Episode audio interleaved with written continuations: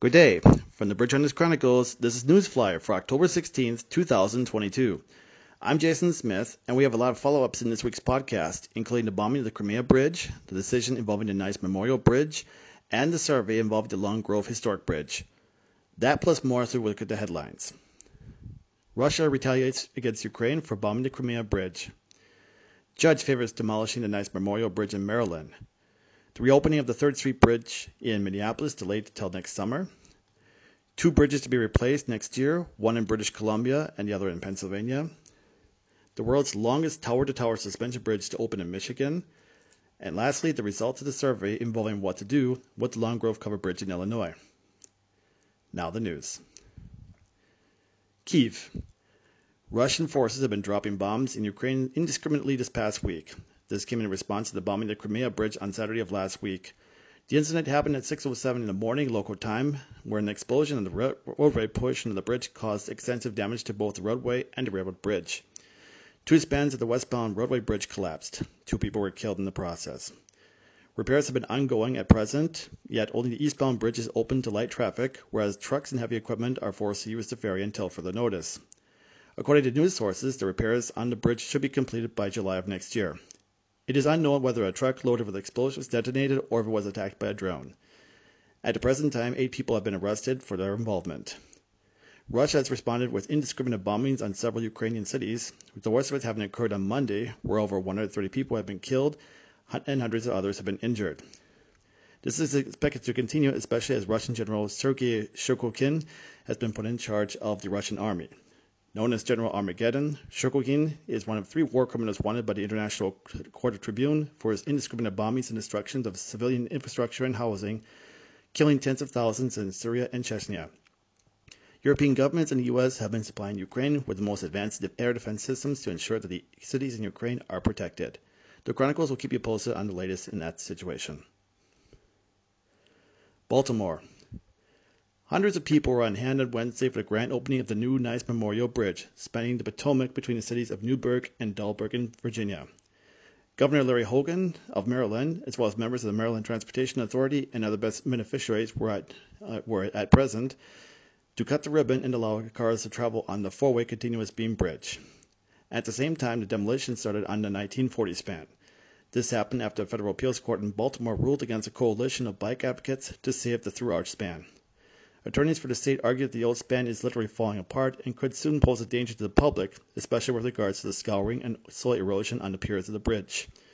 They also maintain the groups looking to save it have yet to provide a credible plan for financing its future needs and operating costs. Furthermore, demolition crews had already been at the site, and delaying the demolition would cost them twenty-one thousand dollars a day. Former Virginia State Representative David Buck Brickley, a leading advocate for the groups, said a restraining order would have allowed more time for citizens and local officials to, to pursue their options.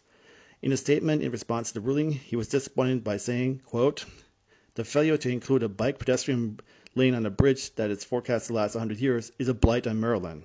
The lack of transparency by the Maryland administration probably disappoints me as much as anything else. That's a sad thing for all of us to look at." Close quote. The groups have since stood down as they, don't, as they do not have enough money to file for an appeal. The bridge removal is expected to be completed by next spring. This includes the implosion of the through-arch span. Minneapolis. Plans to reopen a key Mississippi River crossing this year has been pushed back for safety reasons. The third Avenue Bridge is a one hundred five-year-old eight-span clo- open-span rail concrete arch bridge built by two Norwegian bridge builders, Frederick William Kaplan of Drammen and Christopher Olsen-Ostead of Romadel Parish. It's unique because of its edge-shaped construction, and it had served rail and streetcar traffic for, for, for more than a century ago. It now carries uh, traffic along third Avenue South and Minnesota Highway sixty-five. The one thousand nine hundred foot long bridge had been closed for a few years as work had been, had, was undertaken to redo the entire bridge decking, repair the ornamental railings, and modernize the lighting. The bridge's reopening has been delayed for safety reasons. In a statement provided by the Minnesota Department of Transportation, quote, "After assessing the overall schedule and work to be completed, we are unable to reopen the bridge in the fall without creating any safety issues for the public and construction crews." Close quote. A public informational meeting took place on Tuesday. The Arch Bridge is now scheduled to reopen next summer. When exactly is unknown. We'll keep you posted. Smithers, British Columbia, Canada. Work is underway to replace a wooden truss bridge spanning the Bulkley River near the village of Quick.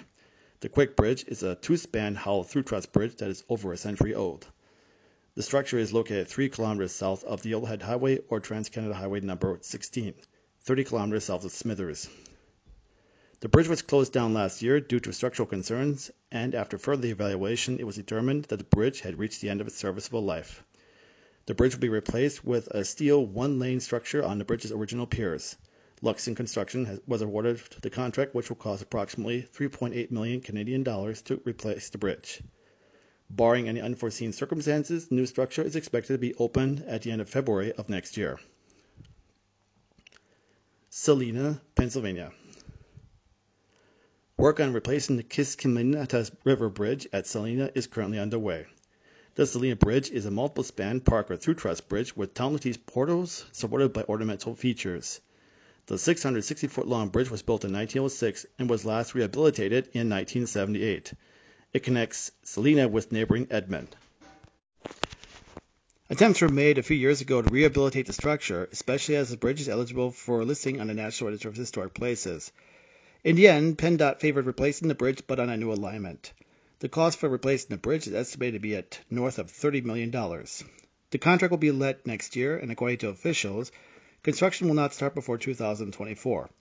The old structure will be dismantled once bridge, the bridge opens in two thousand twenty-six, yet parts of the old structure will be donated to the communities to be used as memorial.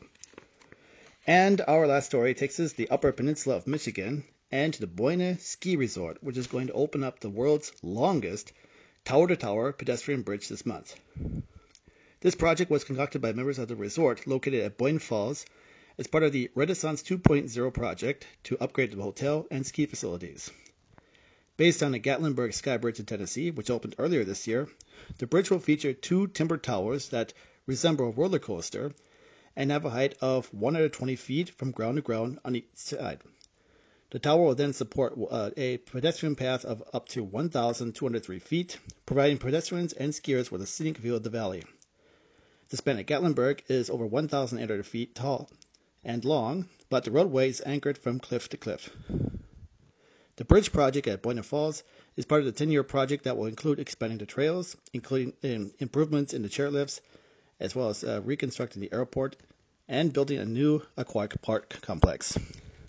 You'll find more about the Boyne Suspension Bridge in the Chronicles news flyer.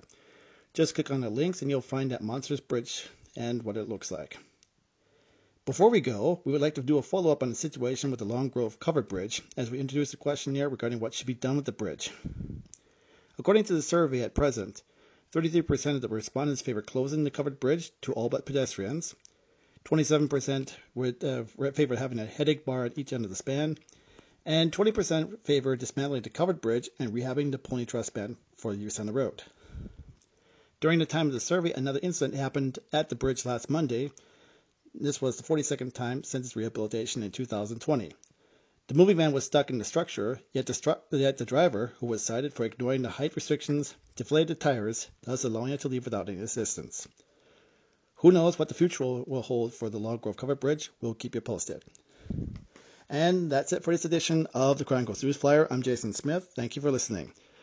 Follow us on Twitter, Facebook, Instagram, and LinkedIn for coverage on the historic bridges and other unique structures for the U S, Europe, and elsewhere. You can also subscribe to the Chronicles directly on the web. Until next week, happy bridge hunting and happy trails till we meet again. Take care and stay safe now. Bye.